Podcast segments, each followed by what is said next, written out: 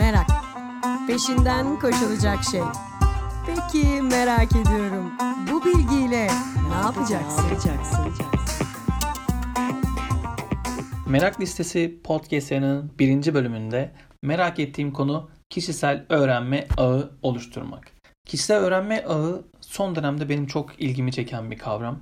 Çünkü aslında sürekli öğrenen olmaya çalışmanın birinci koşulu da aslında çevremizde paylaşacak ağlar bulmak ve bizi besleyecek ağları tutabilmek. Bu ağları oluşturmak için aslında çok büyük bir çaba sarf etmek gerekiyor gibi geliyor.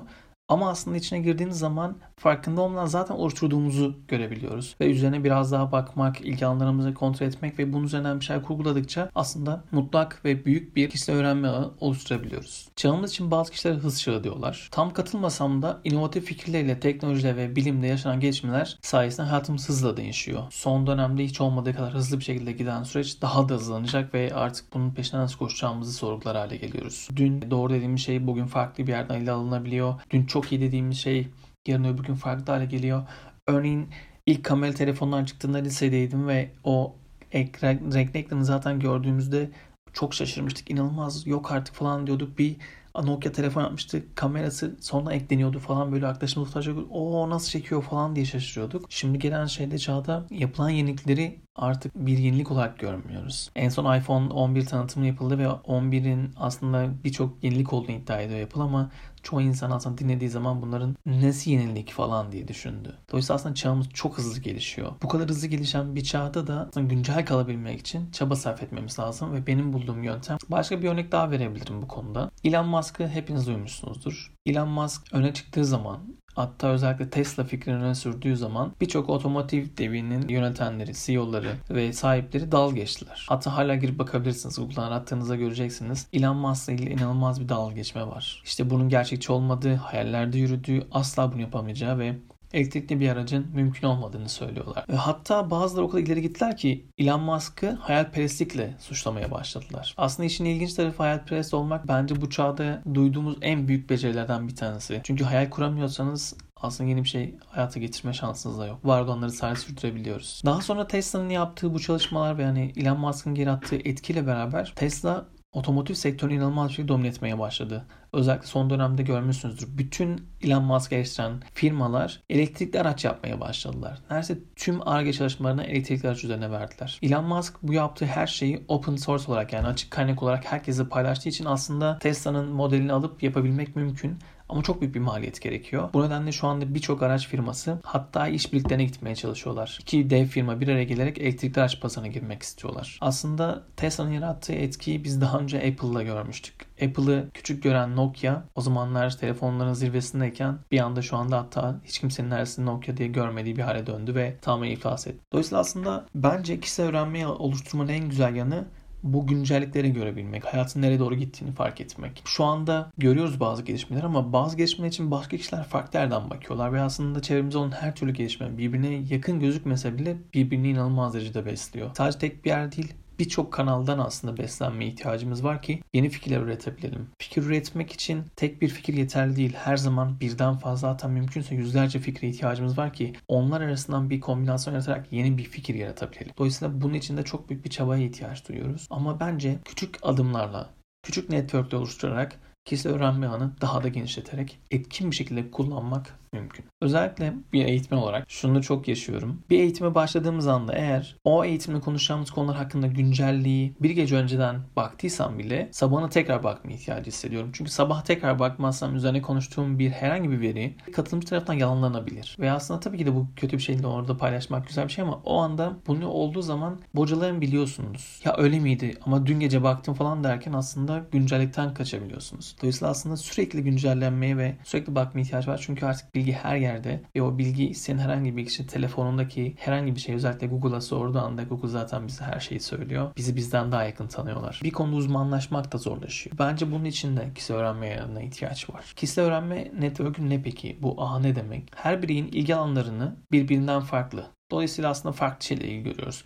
Benzer şeyleri yakın olarak görsek de ne, yani sen mesela atıyorum teknolojiye karşı meraklıysanız bir başka arkadaşınız, yakın arkadaşınız da meraklı olabilir ama aynı konuyu merak etmeyebilirsiniz. Genel başlığımız teknoloji olabilir Ama aslında altında çok fazla farklı alanlar var. Mesela benim bu konuda gördüğüm en ilginç örnek bir arkadaşımızla sohbet ederken kendisinin İngiliz kraliyet ailesinin hakkında her şeye sahip olduğunu öğrendik. Yani giydikleri kıyafetler, onları neden giydikleri, nasıl törenler düzenledikleri, hangi sıklıklar bir araya geldikleri, düşesler, kontlar, kim kiminle evlenmiş, nasıl gelmiş ve yüzyıllar boyunca olan bu süreci inanılmaz şekilde biliyordu. Çünkü ilgi duyduğu, merak ettiği konu oydu. Dolayısıyla şu anda benim kişisel network'ümde yani öğrenme alanımda İngiliz kraliyet ailesiyle ilgili bir şey merak ediyorsam ona sormam gerektiğini biliyorum.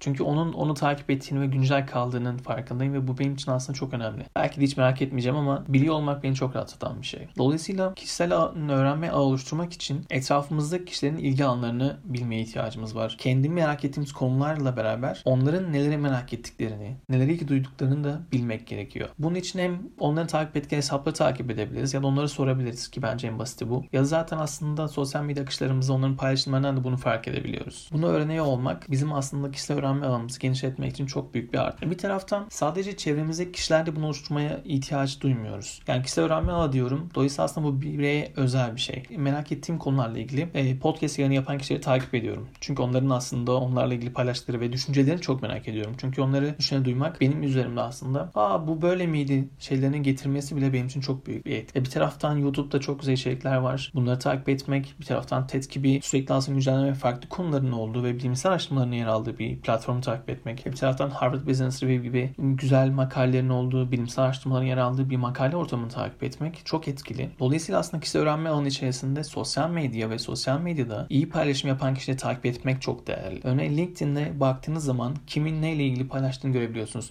Çünkü orada beğendiği alanlar dahi bizim feedimize çıkabiliyor. Akışımızda bunu gördüğümüz zaman aa bu bunu beğeniyormuş deyip takip etmeye başlayabiliyoruz. Dolayısıyla aslında bunları sürekli bakmak ve görmek çok önemli ve beni bu gerçekten de heyecanlandırıyor. Çünkü kişisel öğrenme ağı inşa ediyor olmak büyük bir network'e sahip oluyor olmak demek. Ve bu network üzerinden bir şeyler kurgulamak da beni çok heyecanlandıran bir nokta. Çünkü sürekli öğrenebileceğimi biliyorum. Ve her gelen yeni konuyla beraber merak edip o merakımı beslemek için daha fazla öğrenmeye, daha fazla o konuda sohbet etmeye, yeni yeni kişilerle tanışmaya ihtiyaç duyuyorum. Ve bunu beni gerçekten çok heyecanlandırıyor. Örneğin bir sonraki evresi de kişisel öğrenme alanı oluşturmanın yüz yüze toplantılar, buluşmalar yap. Yani bir haftayı belirlemek mesela her pazar günü ya da her cumartesi günü ya da her pazartesi iş çıkışı sonrası merak ve ilgi alanları ortak olan kişiler olarak bir araya gelmek. Bu çok büyük bir etkiye sahip. Çünkü bir şeyi yani biraz önce söylemiştim bir fikri için farklı fikirlere ihtiyaç var. Dolayısıyla aslında bir konuda merak ettiğimiz konuda da gelişebilmek için farklı kişilerin düşüncelerini, farklı bakış açılarını görmeye ihtiyaç duyuyoruz. Öğrenme alanı oluşturduğumuz zaman bunu fiziksel ortamlarda buluşmaları çevirmek çok kritik bir basamak. Bu basamağı yaptıktan sonra o buluşmalarda her hafta ya da işte aylık buluşmalarda belli konular belirlemek, o konular hakkında herkesin düşünerek ya da araştırarak gelmesini sağlamak, Bazen bunu sadece konularla değil de konu için spesifik sorular sormak. Neden sorusu sormak. Yani 5M1K sorularını sormak. Bunları herkesin görmesini sağlayarak, herkesin hazırlamasını ve bu hazırlıklarını getirmesini sağlayarak orada o sohbet etmek, beyin fırtınası yaratmak, farklı kişilerin neler gördüklerini, hangi açıdan ele aldıklarını görüyor olmak çok önemli. Hatta bu buluşmalar belli bir düzen oturduğu zaman, belli bir sisteme geldiği zaman dışarıdan başka insanları davet edebiliyorsunuz. Özellikle mesela sosyal medyadan takip ettiğiniz, bu konuda araştırma yapan, bu konuda paylaşımlar yapan kişileri görmek, onlara sohbet etmek için çağırmak çok büyük bir etki. Çünkü küçük öğrenme alanınıza bir anda yeni bir kişi geliyor ve bu sizin sosyal medyadan takip ettiğiniz kişi olabilir. Belki de o gruptaki kişilerin arkadaşları bunları duyarak yeni kişiler eklenecek ve yeni grupla yeni bir şekilde grubunuza dahil olan kişiyle beraber grubunuz büyüyecek. Daha büyük grupla beraber daha farklı bakış açılarını görebileceksiniz ve daha fazla öğrenme şansına sahip olacaksınız. Bu benim için çok heyecan veren bir konu. Ee, bunu yapabiliyor olmak, bunun sürekliliğini sağlayabiliyor olmak çok önemli. Çünkü bir kere yapıp iki kere yaptık ondan sonra bıraktığınız anda aslında öğrenme duruyor. Dolayısıyla aslında bunun sürekliliği çok önemli. Belli bir standarda getirmek, belli kurallar koymak bunun için. Her hafta şu saatte buluşuyoruz. Herkes şunu getirsin gibi kurallar koymak bunu beslemek, bunu aktif tutmak, heyecan tutmak ve o anı, o yeri bunun için kullanmak heyecan verici ve etkili bir kavram. Kişisel öğrenme ağları böyle. Ee, bir taraftan bunları oyunlar olarak da düşünebiliriz. Yani belli bir oyunu oynayan bir ekip varsa bir kutu oyunu, katan sevenler olarak haftanın belli bir günü bir araya gelmek. Bu da aslında kişisel öğrenme ağı için çok önemli. Çünkü aslında oyun oynarken çok farklı konulardan konuşabiliyorsunuz. O hafta neler olduğunu konuşmak, farklı yerleri dinlemek, farklı kişileri dinlemek güzel bir artı katıyor. Kişisel öğrenme ağı geliştirmek, oluşturmak bence yaşam boyu öğrenen olmak için çok kilit bir nokta. Öğrendiklerimizi paylaşma ihtiyacımız var. Merak ettiğim bir konuda bir araştırma yaptığımda sadece bana sakladığımda aslında ben onu öğrenmiyorum. Özellikle bir süre sonra unutup gidebiliyorum ya da işte öğrenmeyip kendime sakladığımda bunu çok özel olduğunu düşünebiliyorum. Ama oysa aslında bilgi çağındayız. Neredeyse öğrendiğimiz her şeyi herkes öğrenebiliyor ya da görebiliyor. Birlikte öğreniyor olmak, birlikte paylaşıyor olmak yaşam boyu öğrenen olmanın için aslında çok büyük bir güç veriyor. Çünkü tek başımıza bunu yaparken bazen zorlanabiliyoruz, bazen üşenebiliyoruz. Ve o alışkanlığımızın dışına çıktığımız anda zorlanmaya ve aslında tekrardan rahatlık alanına dönmeye başlıyoruz. Ama kişisel öğrenme ağı kurduğumuzda aslında etrafımızdaki uyaranlarla beraber kendimiz de motivasyonumuzu tekrar hatırlayabiliyoruz. Önemli olan tabii ki iç motivasyon ancak bazen dış motivasyon hatırla, dış motivasyon desteği ve onun desteğiyle beraber tek iç motivasyonumuzu arttırmaya çalışmak çok kritik bir şey çünkü her şeyden çok kolay etkilenebiliyoruz. Bu nedenle merak ettiğim konularla ilgili bir kişi öğrenmeye alıştırmayı çok seviyorum. Aslında bu podcast'te bunun çok güzel bir basamağı benim için. Çünkü ben bu zaman merak ettiğim konuları paylaşırken bir taraftan sizlerden gelenler olacak. Sizden gelenleri eklemeye çalışacağım, onunla ilgili araştırmaya çalışacağım. Belki sizleri konuk edeceğim. Farklı konuklarla bir araya geleceğim. Onların merak ettikleri ve onların gördükleri bakış açılarını görmeye başlayacağım. Ve aslında bu benim için kişisel öğrenme ağımın en büyük ve en etkili araçlarından birisine dönüşecek. E, bu yüzden ben çok heyecanlıyım. Bu konuda mesela kişisel öğrenme ağı dediğimde sosyal medyadan takip ettiğim çok fazla aslında içerik var. Podcastler var, YouTube'lar var. Özellikle YouTube'da mesela Mike Boyd çok etkili bir insan. Çünkü bir hafta içerisinde inanılmaz şey öğrenmeye çalışıyor ve bunu nasıl öğrenebileceğini çok güzel bir şekilde gösteriyor. Birbirine ilginç ve birbirine etkili videoları var. Twitter'da çok fazla kişiyi takip ediyorum. Onlardan bir şey alıyorum. LinkedIn'de Bora Özkent, Sertaç Doğanay, Mehmet Avuf gibi kişileri de aslında sürekli takip ediyorum. Çünkü sürekli güncel şeyler paylaşıyorlar. E, kayıt içerisinde söyleyeyim Harvard Business Review'in e, dergisi çok etkili. Oyundan bir kayıt aldığınız zaman aslında online olarak tüm içeriğine sahip olabiliyorsunuz. Tüm arşivi görüntüleyebiliyorsunuz. Çok etkili yazılar ve çok güzel yazılar var. Onlardan konuşmak çok büyük bir ilham oluyor ve kişisel öğrenme alanım için çok etkili olduğunu söyleyebilirim derginin. Sokrates dergi var. Spora çok meraklıyım ama uzun zamandan beri sporla ilgili bir şey izlemek istemiyorum televizyonda. Özellikle son 10 yıldır neredeyse hiç program izlemedim diyebilirim. Çünkü çok gereksiz geliyor. Spor konuşulmuyor. Zaten Türkiye'de sporla ilgili çok büyük sorun var. Spor deyince herkes futbol sanıyor. Dolayısıyla Sokrates dergi bu konuda çok imdadı yetişen bir yer. E, hem YouTube'da olsun bir taraftan podcastleri var.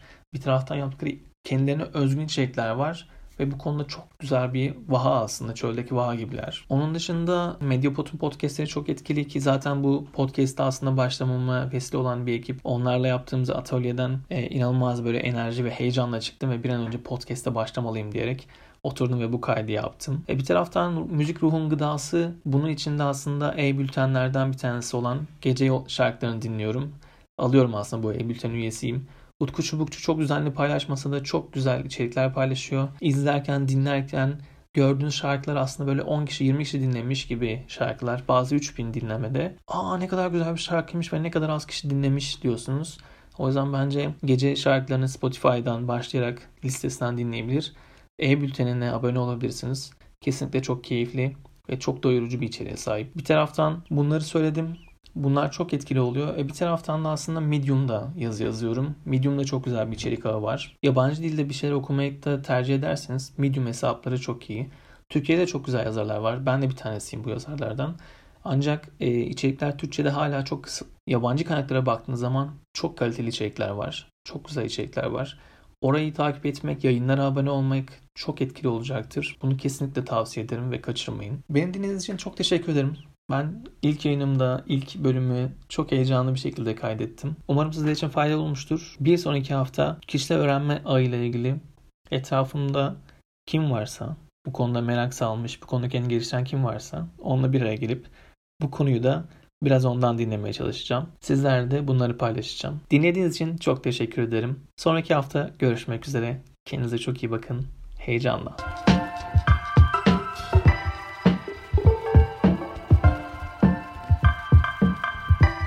Merak Listesi podcast yayınını dinlediniz.